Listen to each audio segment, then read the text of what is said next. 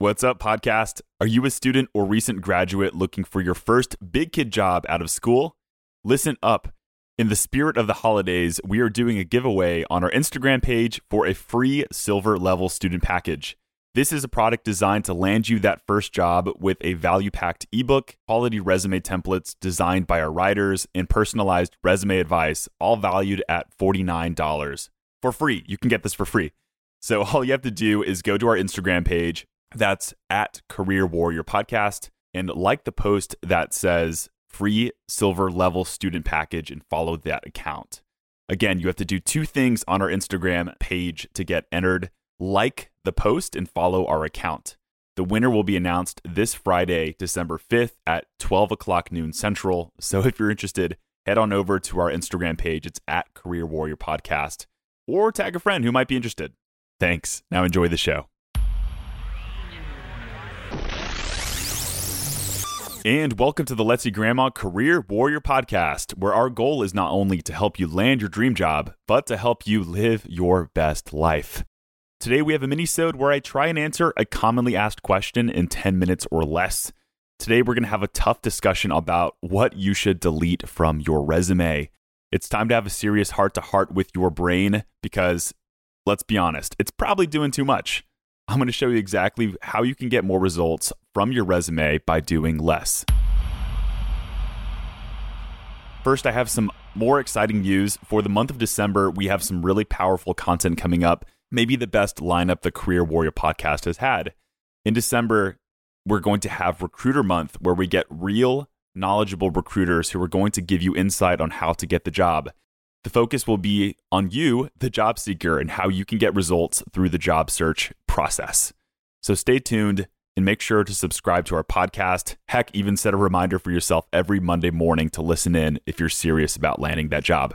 Okay, so let's talk about things you should cut from your resume and how to get more results. This is not going to be an easy thing to do. Let's just be honest. I know where you're coming from. You are the quintessential career warrior you want to do everything you can to show that you go above and beyond and are the best candidate for the job. You want to show everything on the resume.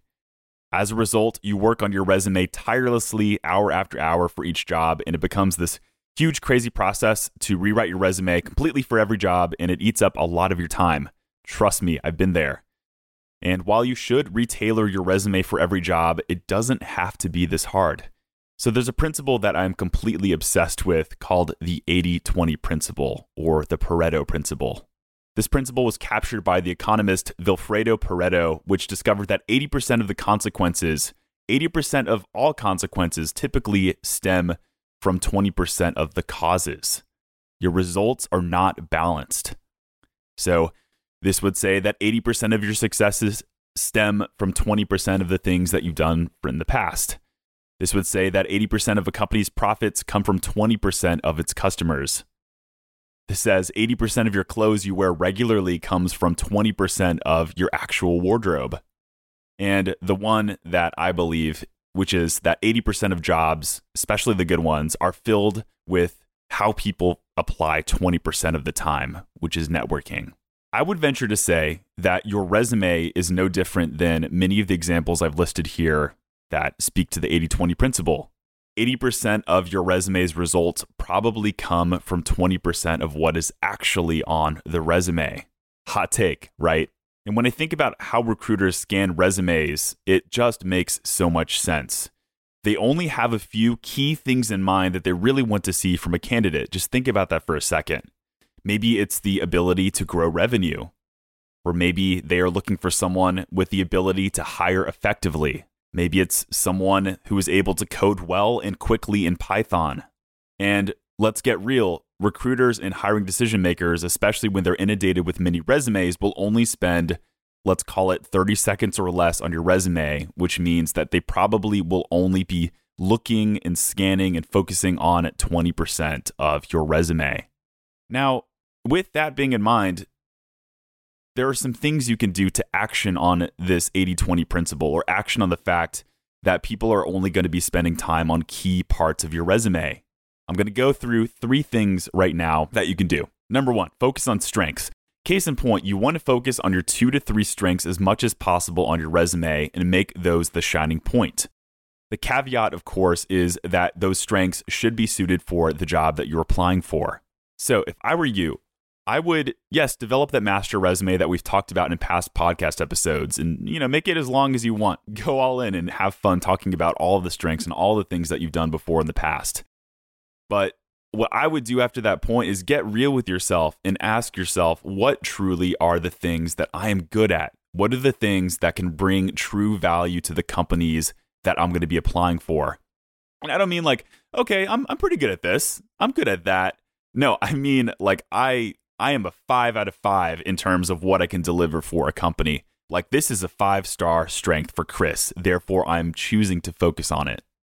So, after you've determined what those two to three strengths are, the things that are, you know, really recruiters should be looking for these strengths. If they're not looking for these strengths, you're probably applying for the wrong jobs. But once you have those two to three strengths, you should do everything you can in your power to focus on those strengths within your resume.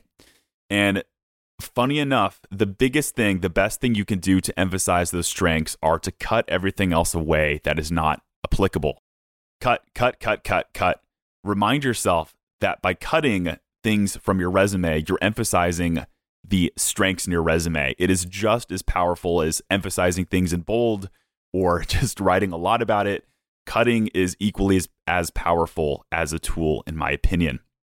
So, what belongs on your cut list? Here are some hints. Ask yourself these questions Am I showcasing some skills that I think will look good, but in reality, I'm really not that good at them? Do I have more than three core strengths emphasized on my resume? Is my resume more than two pages long? Did I force my resume to be two pages long when it was 1.5? So I could have cut it down to one, but I chose to go longer instead and fill it with fluff. Five, am I focusing too much of the past? These are questions you can ask yourself. If you answered yes to any one of them, it's a good sign that you should cut it away from your resume. Don't worry, if you're obsessive like me, this is going to be hard, but rest assured that you can always go back and you can always revert to the older version of your resume if you accidentally delete something that ends up being useful later. But chances are, if you think you should delete it, you probably should delete it, and it's going to help you out in your job search. Just save that version, come back to it later. The third powerful tip I'm going to give you here when it comes to utilizing the 80 20 principle is positioning once you've determined what your strengths are and cut away the things that aren't going to be helpful, positioning can be the best thing you can do after that.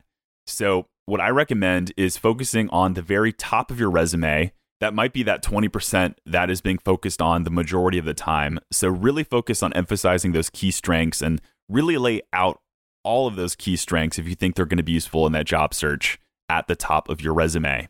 That's that summary section. The other thing you can do, and this was a really powerful tip that was given by a career services director at UT that I spoke with, but she recommended putting your biggest strengths or the things that are most impressive at the top of your bullet points lists. So if you are listing company X, or we'll call it Acme, and you're listing in bullet point form the things that you've done for Acme, that first bullet point should be the most impressive and most powerful one because that's the one that people are going to just naturally gravitate towards. That is the 20% that I'm talking about that yields 80% of your results. So focus on those top bullet points. Make sure it is your best of the best and really focus on that summary at the very top. So, this is how you can use the 80 20 principle. This is how you can cut from your resume and simplify it and end up getting more results. And this is something that I would venture to say that 80% of you are not doing right now. So go ahead, try it out, and let me know what kind of results you get. I'm rooting for you. I'm really excited for you. And of course, a reminder to subscribe and leave a review for us. I love hearing from you listeners, and it's one of my favorite things about this podcast. And don't forget about Recruiter Month coming up. The next four episodes or so are going to be heavily focused on you, the job seeker, and we're going to get some real hardcore advice from actual recruiters out there. Thanks so much. I'll see you next week and take care.